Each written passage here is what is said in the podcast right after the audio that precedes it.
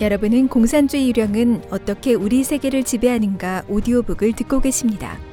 이 책은 공산당에 대한 9가지 평론 시리즈를 발간한 에포크 타임스 편집부가 출간했습니다.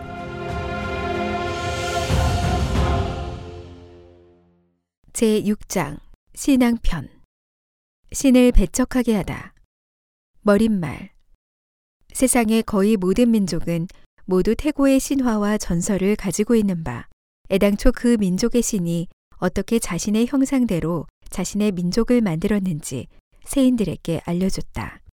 또한 인간을 위해 도덕과 문화의 기틀을 잡아주어 신을 믿는 사람들에게 천국으로 돌아가는 한 갈래 길을 남겨줬다. 동방에서는 여호와, 서방에서는 여호와가 사람을 만들었다는 기록과 전설이 있다. 신은 인간에게 반드시 신의 계명을 지켜야 하며 그러지 않으면 신의 징벌을 받는다고 분명히 경고했다.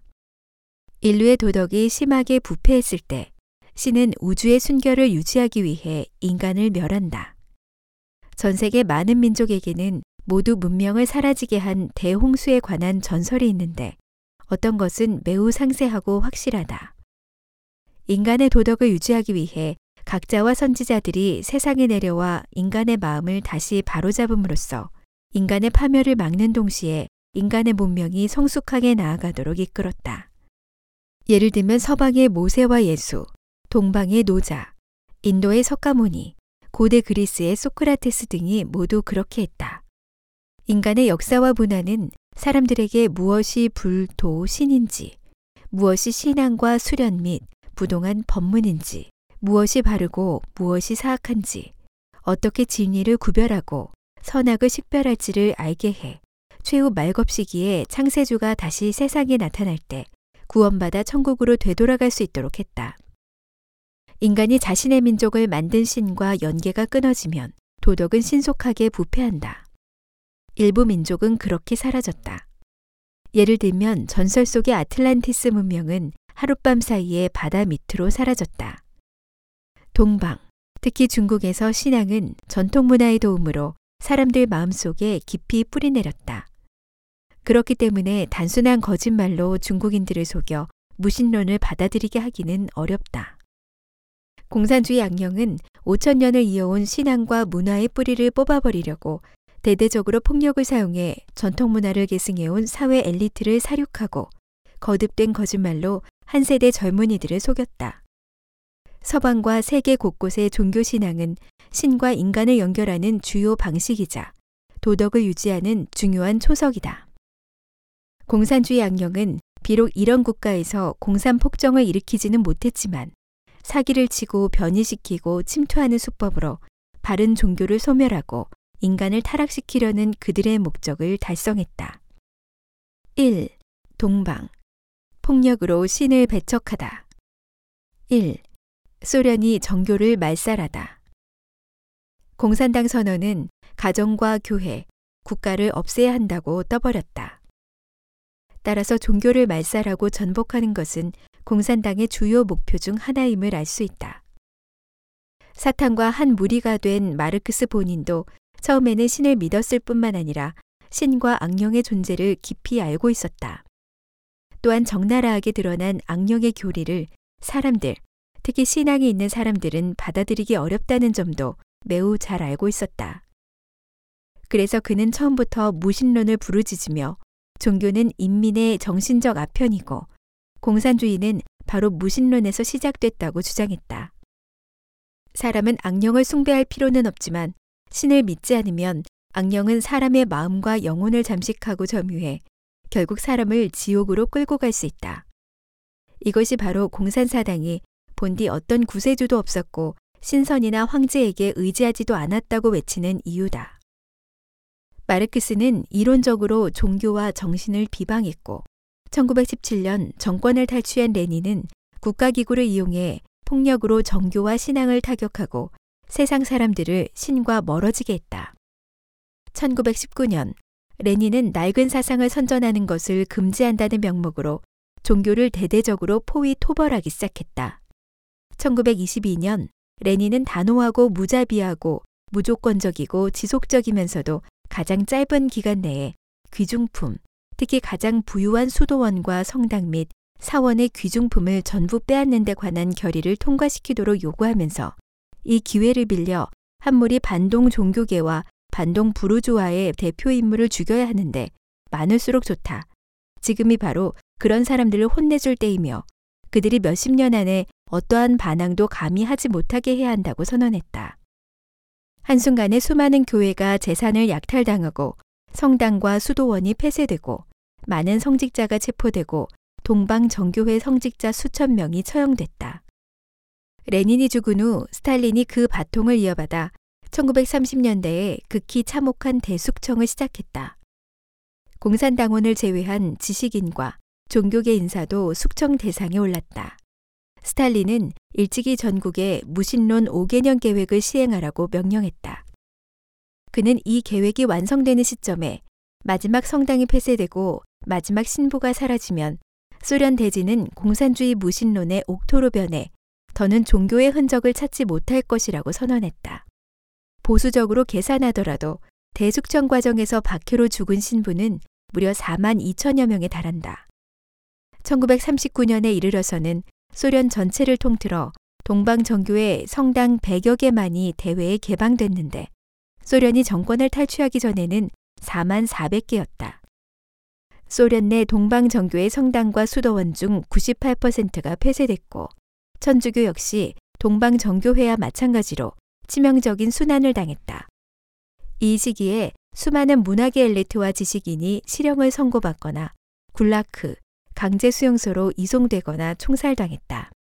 제2차 세계대전 당시 스탈린은 교회의 재력과 인력을 이용해 독일의 침공에 저항하려고 위선적으로 정교회와 천주교에 대한 박해를 멈추고 다시 종교를 회복시켰다. 그 배후에는 더욱 비열한 목적이 있었는데 회복시킨 정교회와 천주교를 엄격하게 통제해 종교를 박해하는 도구로 삼았다. 구소련의 알렉세이 2세는 1961년에 정교회 주교로 승진하고 1964년에는 대주교가 됐으며 소련이 해체되기 직전인 1990년에 모스크바 총대주교가 됐다.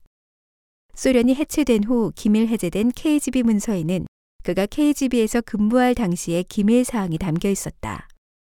그 후 그도 소련 정부와 타협한 사실을 인정했고 또 그런 행동을 참여한다고 공개적으로 표명했다. 하나의 사물을 보호하기 위해 반드시 다른 것을 포기할 필요가 있었다. 소련 통치 시절에는 나 자신뿐만 아니라 천만인의 운명을 짊어진 사람이나 조직이었다면 비슷한 일을 하지 않았겠는가. 하지만 하느님께만이 아니라 과거 교회의 무기나에 타협과 침묵을 강요당해도 저항하지 못한 이들과 충성을 표시하도록 박해당해 고통받은 이들에게도 양해와 이해를 구하며 기도한다. 종교는 이미 공산주의 악령의 통제하에 세뇌와 기만의 도구로 전락했다. 소련 공산당은 악령화한 종교를 자국 영토에만 국한하지 않고 계획적으로 그 마술을 세계로 뻗쳤다. 2. 중공이 인간과 신의 연결고리를 끈다. 1. 중화 전통 문화를 파괴하다. 중국은 다른 국가들처럼 단일한 국가 종교는 없지만 중국인은 모두 신과 부처를 믿는 확실한 신앙을 가지고 있었다. 중국에는 장기적으로 종교 충돌이 있는 여타 지역과는 다른 독특한 현상이 있었다. 바로 유교, 불교, 도교, 심지어 서방 종교까지 모두 평화롭게 공존했다는 점이다.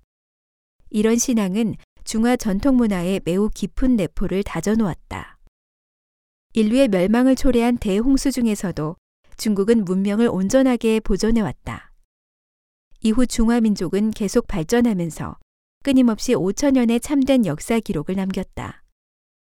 만방레조, 모든 나라가 중국의 조공을 바치러 옴의 눈부신 전성기를 이룩해 천조상국으로 존중받았고 그 문화는 동아시아 전체에 큰 영향을 끼쳐 대중화 문화권을 형성했다. 그리고 실크로드를 개척하고 4대 발명품을 서역으로 전파해 세계 문명을 이끌었을 뿐만 아니라 유럽은 물론 세계 구도에도 영향을 미쳤다. 이 찬란한 문화와 신앙은 5천년에 걸쳐 중국인의 혈맥에 녹아 있는 바 공산주의 악령이 별의별 국리를 다해 파괴하려는 표적이 됐다. 하지만 단순한 기만과 유혹으로 중국인들에게 수천 년 다져온 전통 문화와 신앙을 버리고 서방에서 온 공산주의 이념을 받아들이게 하는 것은 근본적으로 불가능했다. 그래서 중국 공산당은 끊임없는 정치 운동 중에서 사악한 술책을 총동원해 폭력과 학살을 시작으로 종교의 정수를 파괴하고 지식인을 박해했다. 또 사원 건축물과 문화고적 및 서화 골동품 등 외형적인 것에서부터 중화 전통 문화를 파괴해 신과 사람 간의 연결고리를 끊고 나아가 인류를 회멸하는 목적에 도달했다. 전통 문화를 파괴하는 동시에 공산사당은 또 계획적 체계적으로 사악한 당문화를 만들어 세인을 육성하고 훈련함으로써 전통 문화를 파괴하는 도구로 만들었는 바 어떤 사람은 공산주의 양령을 따라 직접 사륙에 가담하기도 했다. 중국 공산당은 경제적 이익과 정치적 세뇌 등의 수단을 어떻게 이용하면 세인들이 잘 따르고 복종하는지를 너무도 잘 알고 있다. 한 번 또 한 번의 운동과 탄압과 사륙을 통해 그들은 이런 수단을 쓰는 데에 갈수록 익숙해졌고 인간 세상 최후의 정사대전에서 마지막 일격을 가하기 위해 만반의 준비를 했다. 2. 전통 문화의 계승 기반을 훼손하다. 중국 농촌의 지주와 유지계층, 그리고 도시의 상인과 사대부 계층은 전통 문화의 엘리트인 동시에 문화를 계승하는 사명을 지녔다. 중국 공산당은 1949년 정권 탈취 초기에 토지개혁, 진반, 반혁명 진압, 3반, 부패 낭비 관료주의 반대, 5반, 뇌물, 탈세, 국영재산 강탈, 정보 계약 사기, 국가 경제 정보 누설 반대 등 일련의 운동을 통해 농촌에서 지주와 향신, 지방 유지를 학살하고 도시에서는 자본가를 살해하면서 공포 분위기를 조성하는 동시에 사회 자산을 약탈하고 전통 문화를 계승하는 엘리트 계층을 무너뜨렸다. 그와 동시에 중국 공산당은 대학교의 지식인을 대상으로 이른바 학부 조정을 통해 사상 개조 운동을 진행했다. 그리고 유물주의와 무신론, 진화론 교육을 통해 학생들을 체계적으로 세뇌하고 전통 문화에 대한 적개심을 주입했다. 또한 1950년대 반우파 운동을 통해 말을 듣지 않은 지식인을 전부 노동 개조하기 위해 유배하고 사회 최하층에 편입시킴으로써 과거 발언권을 장악하고 사회 여론을 주도한 이런 사대부들을 멸시와 조롱의 대상으로 만들었다. 문화 엘리트들이 사라짐에 따라 대대손손 전승해온 중화 전통 문화가 끊어져 버렸다.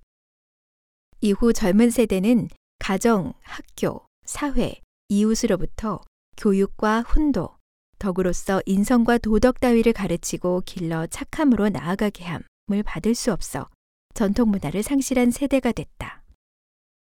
반우파 운동 이후 가정, 학교 또는 사회를 막론하고 모두 독립적인 목소리를 들을 수 없게 됐지만 중국 공산당은 거기에 만족하지 않았다.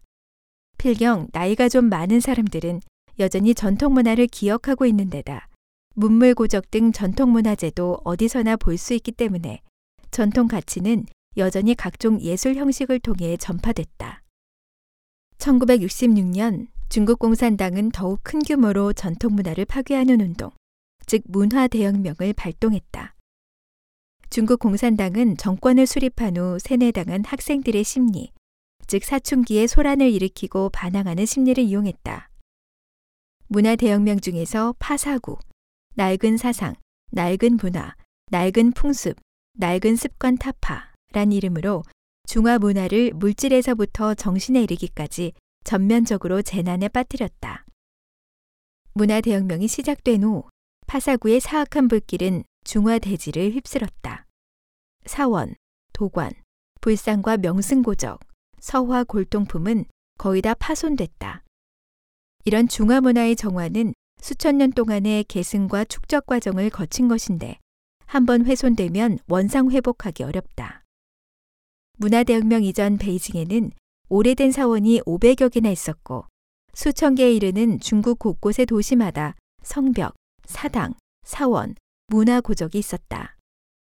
땅을 한 자만 파도 근대 고적을 볼 수 있고 두 자, 석 자, 스무 자를 파면 역대 고적을 무수히 볼 수 있었다. 하지만 문화대혁명의 파사구 이후 거의 모든 것이 훼손됐다. 파사구는 신도들이 기도하고 수련하는 장소와 고대 천인 합일의 건축물을 파괴하는 데 그치지 않고 사람들의 마음속에 있는 바른 신앙과 천인 합일의 전통적 정념도 함께 훼손했다. 세인들은 아마 이를 대수롭지 않게 여기고 자신과 무관하다고 느낄 것이지만 그렇게 됨으로써 신과 연결고리가 끊어지게 됐다. 신의 보호가 없으면 위험한 나락으로 떨어지게 되는데 이는 단지 시간 문제일 뿐이다. 이 밖에도 공산당은 인간과 신, 조상과 연결고리를 끊기 위해 앞장서서 문화민족의 조상에게 악담을 퍼붓고 중화 전통 문화를 비방하고 배척했다. 세계 각국은 보편적으로 그들의 위대한 선조와 군주를 숭배하고 전통을 소중히 여긴다. 같은 이치로 중국의 성철과 선현들이 남겨놓은 찬란한 문화는 중국과 세계의 보귀한 자산으로서 당연히 후세의 추앙을 받아야 한다. 하지만 중국 공산당과 파렴치한 문인들이 보기에는 중국 고대의 왕호장상, 제자 가인 중에는 변변한 인물이 하나도 없는 듯하다. 이처럼 자기 민족의 조상을 모욕하는 것은 세계 역사상 유례가 없다. 중국인은 공산주의 악당에 이끌려 신을 반대하고 조상을 능멸하고 문화를 파괴하면서 매우 위험한 길을 걷고 있다. 3. 종교를 박해하다. 종교신앙은 중화 전통문화의 중요 구성 요소다. 세인들이 잘 알고 있는 도, 불, 유, 삼교는 수천 년 동안 중국 역사 속에서 서로 빛을 비추며 오랫동안 어울려 왔다. 서양의 숱한 교파도 중국에 한 차례 전파된 인연이 있다. 중국 공산당은 1949년 폭력으로 정권을 탈취한 후 소련과 마찬가지로 한편으로는 사상 분야에서 무신론을 선전하고 유신론을 공격했으며 다른 한편으로는 일련의 정치운동 중에서 고압과 폭력 수단을 이용해 종교를 박해하고 종교인들을 살해했다. 1999년 파룬궁에 대한 잔혹한 박해가 시작되면서 정교와 신도들에 대한 박해도 갈수록 심해지고 있다. 1949년 정권을 탈취한 후 중국 공산당은 대규모 종교 박해와 회도문에 대한 금지에 착수했다. 중국 공산당은 성경과 여타 종교 유파의 경서를 대량으로 불태워버렸다. 또한 기독교, 천주교, 도교, 불교 등의 조직과 종파 구성원을 정부에 등록하는 한편 스스로 잘못을 뉘우치고 새 출발하도록 강요했다. 1951년 중국 공산당은 또 회도문 활동을 계속하는 자는 사형 혹은 무기징역에 처한다고 명문으로 선포했다.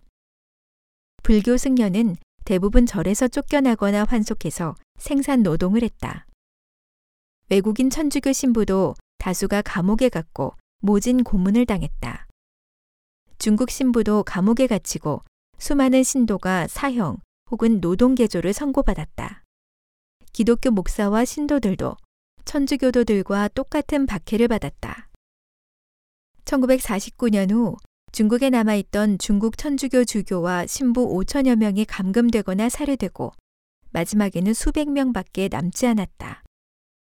외국인 신부 중 일부는 살해됐고 나머지는 중국에서 쫓겨났다. 천주교도 1만 천여 명이 살해됐고 수많은 교도가 절차 없이 체포되거나 강제로 벌금형에 처해졌다. 불완전한 통계에 따르면 중국 공산당 정권 수립 초기 몇 년 사이에 300만 명에 가까운 종교 신도와 종교단체 회원들이 붙잡히거나 살해됐다. 소련 공산당과 마찬가지로 중국 공산당은 이른바 종교에 대한 지휘권을 강화하기 위해 중국 도교협회, 중국 불교협회 등 각 종파를 관리하는 기구를 설립했다. 천주교와 관련해서는 그들이 임명하고 관리하는 중국 천주교 애국회를 세웠다.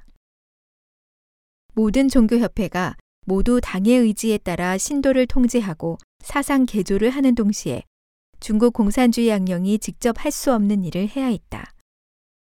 바로 정교를 내부에서 어지럽히고 파괴하는 일이다. 중국 공산당은 티베트 불교도 가만두지 않았다. 1950년에 군대를 파견해 티베트를 점령한 후 티베트 불교를 강도 높게 박해하기 시작했다.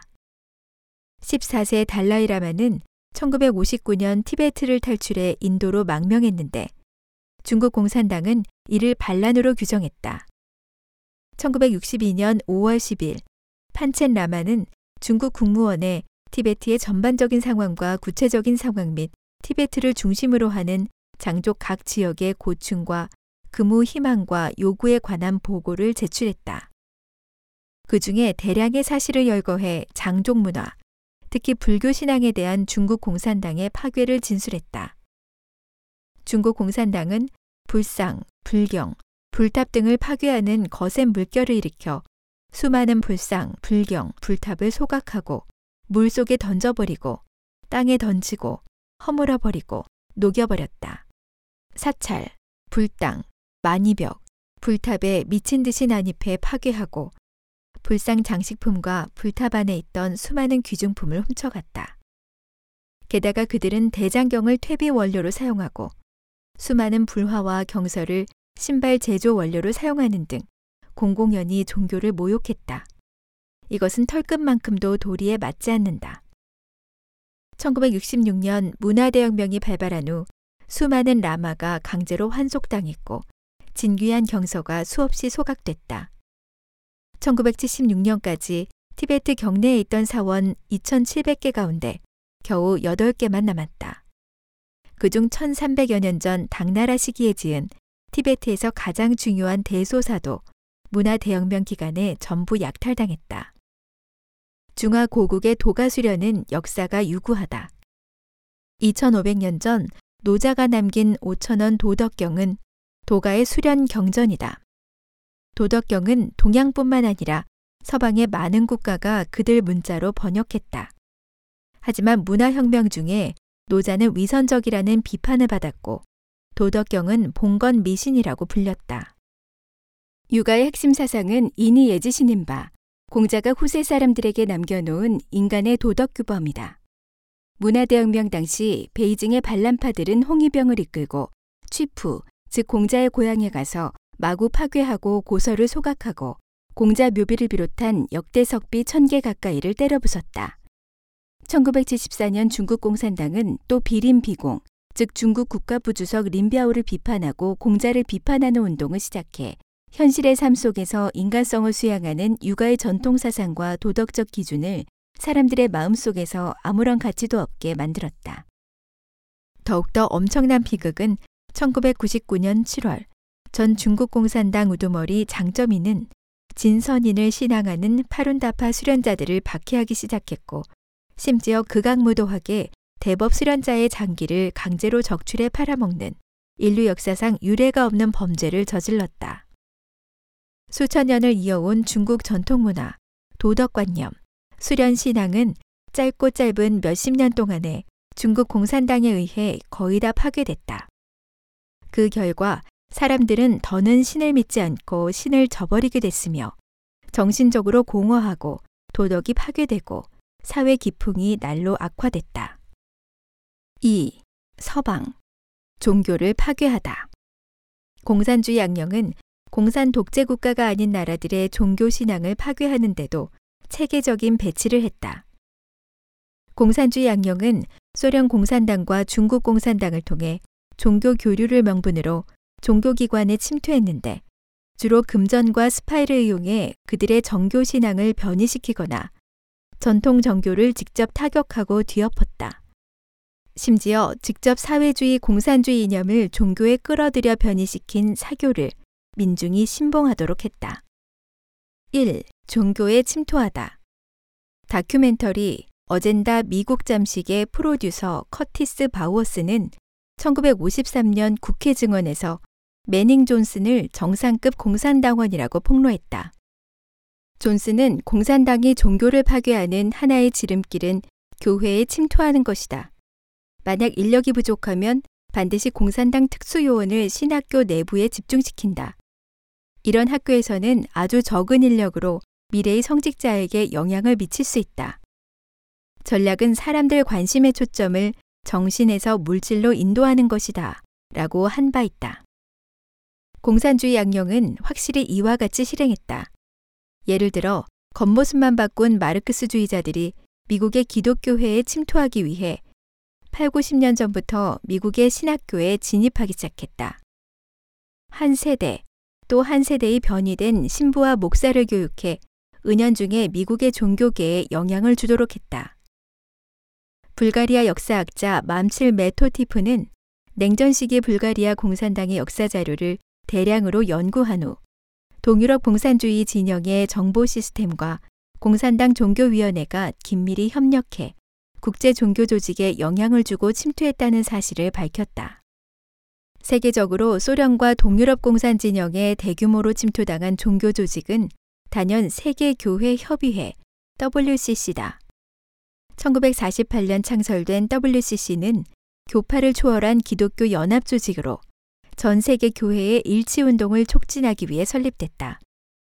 현재 약 150개국 348개 기독교 교파 교단이 WCC 정식 회원이며 WCC 산하교인은 5억 9천만 명에 이른다. 따라서 전 세계 기독교 주류 교파로 조직된 WCC는 세계 종교계에서 중요한 역할을 한다. 하지만 WCC는 국제교회 조직으로서는 처음으로 냉전 시기의 소련과 그 부속 국가를 포함한 사회주의 국가를 회원으로 받아들이고 그들의 경제 지원을 받았다. 공산주의가 WCC에 침투한 중요한 성과는 1975년 구소련 동방정교회 메트로폴리탄 니코딤 대주교가 WCC 회장으로 당선된 것이고 또 다른 성과는 불가리아의 동유럽 공산주의자 스파이 토도르 사베프가 1979년에서 1993년 사이 WCC 부총재를 장기간 역임한 것이다. 역사학자 메토티브는 1970년대에 니코딤이 KGB의 지시에 따라 침투 활동을 주도했으며 불가리아의 스타라자고라 대주교 판크라티가 이 활동에 협조했다고 지적했다. 케임브리지대 역사학자 크리스토퍼 앤드류는 기밀 해제된 1969년 KGB 문서에 근거해 냉전 시기 WCC의 소련 동방정교의 주요 대표들이 암암리의 KGB를 위해 일했고 WCC의 정책과 운영에 영향력을 행사했다고 지적했다. 1989년에 기밀 해제된 KGB 문서에 따르면 KGB가 배치해 WCC에 진입한 동방정교의 고위급 대표들이 소련 공산당의 침투 계획을 WCC가 채택하도록 했다. 그중 8개 조례는 WCC의 공동 성명에 넣었고 3개 조례는 WCC의 통신에 사용되고 있다. 이로써 동방 정교회를 통한 소련 공산당의 WCC 침투 계획을 엿볼 수 있다. 앞에서 언급한 소련 정부를 위해 일한 알렉세이 2세도 소련 동방 정교회를 대표해 직접 WCC 운영에 참여한 바 있다. 우리가 동유럽 공산주의자들이 어떻게 교회의 침투에 교회를 조종했는지를 이해한다면 왜 WCC가 1980년 1월에 회원국들의 반대를 무릅쓰고 짐바브웨 아프리카 민족연맹 애국전선 자누 PF에 자금을 지원했는지를 어렵지 않게 이해할 수 있다. 자누 PF는 선교사들을 살해하고 민항 여객기를 격추한 것으로 알려진 악명 높은 공산주의 게릴라 집단이다. 또한 중국 공산당도 WCC의 침투에 영향을 미쳤다. 중국 기독교 협회는 중국 공산당이 통제하고 이용하는 종교 도구다. 이 협회는 공산 중국의 유일한 대표로 WCC에 공식 가입했으며 금전의 유혹에 넘어간 WCC는 중국 공산당에 무조건 따르며 아첨했다. WCC 사무총장은 2018년 초 공식적으로 중국을 방문해 중국 기독교협회, 삼자 애국 운동위원회와 국가 종교 사무관리국을 비롯한 공산당이 지배하는 여러 기독교 단체를 방문했다. 중국의 경우 비공식 기독교 단체 지하교회의 신도수가 공식적인 단체보다 훨씬 더 많지만 WCC 대표단은 중국 공산당을 불쾌하게 하지 않으려고 비공식 기독교 단체는 찾지 않았다. 2. 종교를 속박하다. 공산주의 악령은 서방의 전방위로 침투했다. 신을 비방하는 각종 변종 공산주의자들의 사상 행위도 모두 종교를 뒤흔들어 놓았다. 예를 들면 정교 분리, 정치적 올바름 등이 모두 정교를 속박하고 파괴하는 데 사용됐다. 미국 건국의 근본은 신을 믿는 데 있다. 미국 역대 대통령들은 취임 선서를 할 때 성경을 손에 얹고 신께 미국을 축복해 달라고 기원한다. 그러나 오늘날 사람들이 신에게서 벗어나는 행동이나 사상, 정책 등을 비평하거나 낙태와 동성애 등 신이 허락하지 않는 행위에 반대하는 목소리를 낼 때 미국의 공산주의자들이나 좌파 급진주의자들은 정교 분리를 내세워 반격한다. 즉 종교는 정치에 관여할 수 없다는 논리로 신의 의지와 훈계, 그리고 인간에 대한 단속을 제한한다. 수천 년 동안 신은 줄곧 신을 믿는 세인들과 연결고리를 유지해왔다. 정교 신도들은 사회 도덕을 유지하는 데 긍정적인 작용을 했다. 그러나 오늘날 사람들은 교회 안에서만 신의 의지를 말할 수 있을 뿐, 교회 밖에서는 신이 정한 준칙, 즉 사람으로서 지켜야 할 원칙을 위배하는 행동을 비판하거나 저지하지 못한다. 결국 종교는 도덕적 기능을 완전히 상실했고 미국 사회의 도덕은 급격히 떨어지게 됐다. 최근 몇 년 동안 특별히 유행한 정치적 올바름이 극도로 영향을 미쳐 기독교를 주요 종교로 믿는 미국에서조차 메리 크리스마스라는 말을 하지 못할 정도가 됐다. 그런 말을 하는 것이 정치적으로 올바르지 않아 비기독교인들의 감정을 해친다는 주장이 있을 수 있기 때문이다. 또한 공개석상에서 자신의 신앙에 관해 이야기하면 다른 믿음을 가진 사람들을 차별한다는 이유로 제지당할 수 있다. 사실상 모든 종교신앙은 자신의 방식으로 신에 대한 공경을 표현할 수 있으며 누가 누구를 차별하는 문제는 존재하지 않는다. 학교에서 정교신앙과 전통 가치에 관련된 수업을 해서는 안 되고 창조론도 말하면 안 된다. 그 이유는 과학이 실증할 수 없다는 것이다. 그런데 마찬가지로 과학으로 실증하지 못하는 무신론과 진화론은 버젓이 학교에서 전수할 수 있다. 표현의 자유를 지켜야 한다는 그럴듯한 명분으로 신을 반대하고 신을 배척하고 신을 욕하고 신을 비방하는 것은 모두 문제가 없으며 심지어 보호받기까지 한다.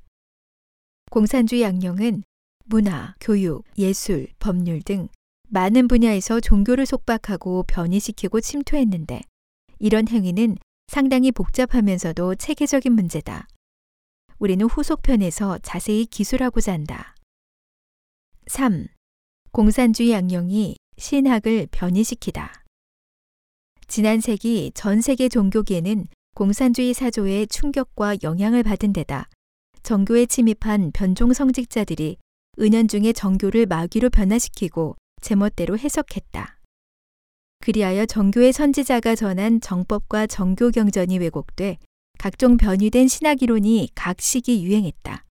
특히 60년대에 활발히 활동한 마르크스주의 사상이 스며든 혁명 신학, 희망의 신학, 정치 신학 등 많은 변종 신학 이론이 종교계를 매우 혼란스럽게 만들었다. 지난 세기에 유럽 신학교에서 교육을 받은 라틴 아메리카 신부들은 공산주의 사조에 변이된 신신학이론의 영향을 매우 깊게 받았다. 해방신학은 20세기 60에서 80년대에 라틴 아메리카에서 매우 활발하게 활동했는데 대표적인 인물이 페루의 신부 구스타보 구티에레스다. 이 신학 이론은 계급 투쟁과 마르크스의 공산주의 사상을 직접 종교 수련에 도입해 가난한 자를 해방하는 것을 인류에 대한 신의 자비로 해석했다. 그래서 신도들에게 가난한 자가 평등한 지위를 얻도록 계급 투쟁에 참여할 것을 요구했으며 출애굽 여호와가 모세에게 유대인을 이끌고 이집트를 탈출하게 해 노예에서 해방한 일을 빌려 기독교가 가난한 자를 해방해야 한다는 이론적 근거로 삼았다. 이렇듯 계급 투쟁을 강조하고 사회주의의 신흥 신학을 건립함으로써 쿠바 공산당 괴수 피델 카스트로의 망동을 부추겼다. 전통 천주교가 이른바 신흥학자들의 범람을 저지하긴 했지만 2013년에 임명된 교황은 오히려 해방신학자 대표 인물인 구티에레스를 특별히 초청했다. 2015년 5월 12일 바티칸의 한 기자회견장에 주빈으로 참석한 그는 새 교황이 해방신학을 묵인하고 저지했다고 밝혔다. 해방신학이 남미에 두루 퍼진 후 전 세계로 널리 퍼져나갔다. 세계 각지의 해방 신학과 유사한 많은 신흥 신학이 나타났다. 예를 들면 흑인 신학, 여성 신학, 자유주의 신학 등이며 심지어 하느님이 죽었다고 선포하는 사신 신학과 동성애를 부르짖는 퀴어 신학도 나타났다. 이런 변이된 신학은 세계 각지의 천주교, 기독교 등 정교 신앙을 아주 심하게 어지럽혔다. 1970년대에 미국에서 악명 높은 인민사원의 교주는 스스로를 레닌의 환생이며 마르크스주의 신앙자라고 칭하면서 마르크스 레닌주의와 마오쩌둥 사상의 가르침을 인민사원의 교의로 삼는다고 했다. 그가 미국에서 선교하는 목적은 바로 자신의 공산주의 이상을 실현하는 것이라고 밝혔다. 그는 이 교파를 조사하고 고발한 미 하원 의원 리오 라이언을 살해한 후 죄를 면하기 어려워지자 잔인하게 그의 신도들까지 강제로 끌어들여 집단 자살을 했다. 그는 또 함께 자살하지 않으려는 많은 신도를 살해하기까지 했는데 최종적으로 총 900여 명이 자살하거나 살해됐다. 정교를 먹칠하고 종교에 대한 바른 믿음을 교란함으로써 세인들에게 극히 나쁜 영향을 미쳤다. 4. 종교의 혼란 1958년에 출판한 벌거벗은 공산주의자라는 책에서 공산주의가 미국을 파괴하는 45가지 목표를 열거했다. 충격적인 것은 그 중에 상당수가 이미 실현됐다는 사실이다. 그중 27조항에는 이렇게 쓰여 있다. 교회의 침투에 천개 종교, 기독교, 천주교, 유대교를 사회의 종교로 대체하고 성경을 폄하하자. 오늘날 종교계를 둘러보면 특히 3대 원시 종교인 기독교, 천주교, 유대교는 공산주의 악령에 의해 변이되고 속박받아 이미 종교의 본래 기능을 상당 부분 상실했다. 변종이 된 각종 공산주의 이념으로 건립되거나 마귀로 변한 신종파는 더욱 직접적으로 공산주의 사상을 전파했다. 종교는 서구 사회가 정상적으로 작동하고 지탱하는 중요한 초석이었지만 이미 공산주의 악령에 의해 형편없이 파괴됐다.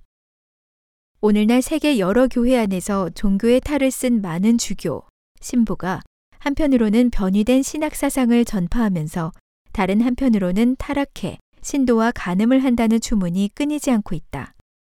많은 신도가 교회에 가는 것을 일종의 교양 활동 혹은 취미 활동으로 간주하면서 사교 활동을 즐길 뿐 결코 참다운 수련을 하지 않았다. 종교는 내부에서부터 파괴됐다. 그 결과 사람들이 불도신에 대한 바른 믿음을 잃고 종교 신앙을 포기하게 됐다.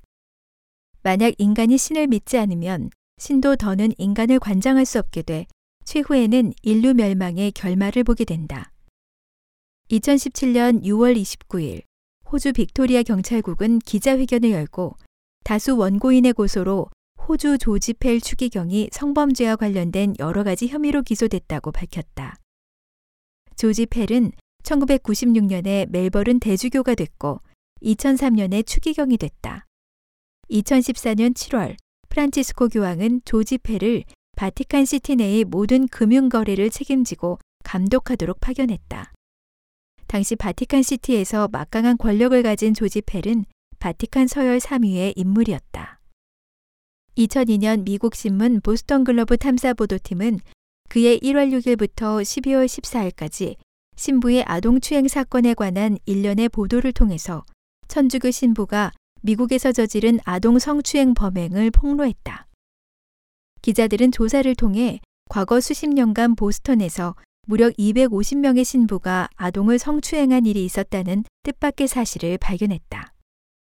교회는 사건을 은폐하기 위해 성직자들의 소속 교구를 대대적으로 바꿨다. 하지만 그런 성직자들이 새로 옮긴 교구에서도 계속 아동을 성추행해 더욱더 많은 피해자가 발생했다. 이와 유사한 사건이 급속히 미국 전역으로 번졌고 뒤이어 아일랜드와 호주 등 다른 천주교 국가로 퍼졌다. 다른 종파도 가톨릭 교회의 부패를 비난하기 시작했다. 결국 세계 여론의 압박으로 교황 요한 바오로 2세는 어쩔 수 없이 바티칸에서 미국 추기경 대회를 열고 아동 성추행은 범죄 행위라고 시인했다. 또한 교회 관리 체제를 개혁하기로 하고 아동을 성추행한 신부를 교회에서 추방했다. 이 아동 학대 사건으로 범죄를 저지른 자들은 모두 징역형을 선고받고 감옥에 들어갔으며 교회는 20억 달러 상당의 벌금을 물게 됐다. 종교계에서 더욱 흔히 보는 병폐는 종교를 빙자해 재물을 끌어 모으는 현상이다. 예를 들면 중국의 각종 교회는 불도신을 신앙하는 신도들의 재물을 마구 모으고 횡령하면서 종교를 상업화했다. 부처의 법신을 청해 불상에 오르게 하는 것으로서 그런 다음 불상을 속인 중에 유형적인 신체로 삼아 모시는 개광의식을 해도 돈을 받고 향부를 피워도 돈을 받는데 설날 첫 향을 피울 때는 10만 위안까지 받았다. 교회와 사찰은 점점 더 많아지고 휘황찬란해졌지만 신에 대한 바른 믿음은 갈수록 약해졌고 진정으로 착실하게 수행해 신의 요구에 도달한 신도는 점점 더 적어졌다. 많은 사찰과 교회가 악령, 난잡한 마귀가 집중하는 곳으로 전락했다. 중국의 많은 사찰이 관광지로 변했고 승려는 임금을 받고 출근하며 주지승은 최고 경영자가 됐다. 최근에 이른바 중국 공산당 19차 당대회 회의 보고 학습 열풍이 부는 가운데 19대 정신 양성반에 참가한 중국 불교협회 부회장은 19대 보고는 바로 당대의 불경으로서 나는 세 번이나 베꼈었다고 하면서 중국 공산당은 바로 현세의 부처이고 보살이며 19대 보고는 바로 당대의 불경으로서 공산당 신앙의 빛이 빛나고 있다고 주장했다. 또 어떤 이는 불교 신자에게 경을 베껴 쓰는 방식을 본받아 그처럼 공손한 마음으로 19대 보고를 베꼈으면 베꼈을 때마다 체득과 수학이 있을 수 있다고 호소했다. 하이난 남해 불교대학에서 이 보도를 발표하자 논란이 크게 일어나 결국 삭제할 수밖에 없었지만 인터넷에서 이 기사는 이미 널리 유포됐다. 이 사건은 오늘날 정치 승려가 이처럼 많으며 불교협회는 근본적으로 수련단체가 아니라 중국 공산당의 통일전선 도구일 뿐이라는 사실을 보여준다. 수천 년 이래 각지 천주교 주교는 모두 바티칸 교황청에서 직접 임명하거나 인정했다. 바티칸이 예전에 임명한 중국 지역 주교 30여 명은 모두 중국 공산당이 인정하지 않았다. 마찬가지로 바티칸과 중국의 수많은 성직자, 특히 지하 성직자도 중국 공산당이 임명한 공산당 주교를 인정하지 않았다. 하지만 중국 공산당의 끊임없는 협박과 유혹에 넘어간 바티칸의 새로운 교황은 놀랍게도 최근 중국 공산당과 거래를 하기 시작했다. 중국 공산당이 임명한 주교를 교황청이 인정하고 앞서 교황청이 임명했던 주교 자리를 중국 공산당이 임명한 주교에게 넘겨주는 대신 중국 공산당이 교황청의 임명권을 인정한다는 것이다. 신앙 단체로서 교회의 목적은 신도들이 수련을 통해 천국으로 되돌아가도록 하는 것이다. 신을 반대하는 공산주의 악령과 거래를 해서 공산주의 악령이 안배하고 임명한 주교를 허락하고 중국의 수천만 천주교 신도들의 신앙을 공산주의 악령에게 관장하게 하면 하느님은 어떻게 보겠는가? 또 수천만 천주교 신도들의 미래는 어떻게 될 것인가? 공산주의 악령은 온갖 국리를 다해 풍부한 동방 전통 문화가 있는 나라에서 체계적인 배치를 했다. 폭력 수단으로 전통 문화를 파괴하고 정교를 타락시키고 사람들을 사륙하는 동시에 도덕을 더욱 파괴해 사람과 신의 연결고리를 끊어버림으로써 세인을 철저히 파멸시킨다. 서양과 세계 여타 지역에서는 속임수를 써서 침투하는 수법으로 정교를 마귀로 변하게 해 세인과 신도들을 혼란스럽게 함으로써 바른 믿음을 포기하고 신과 멀어지게 해 최후에 파멸하게 한다. 그 수법과 형식이 어떻게 다르든 간에 모두 최종 목적은 전 인류를 회멸하는 것이다.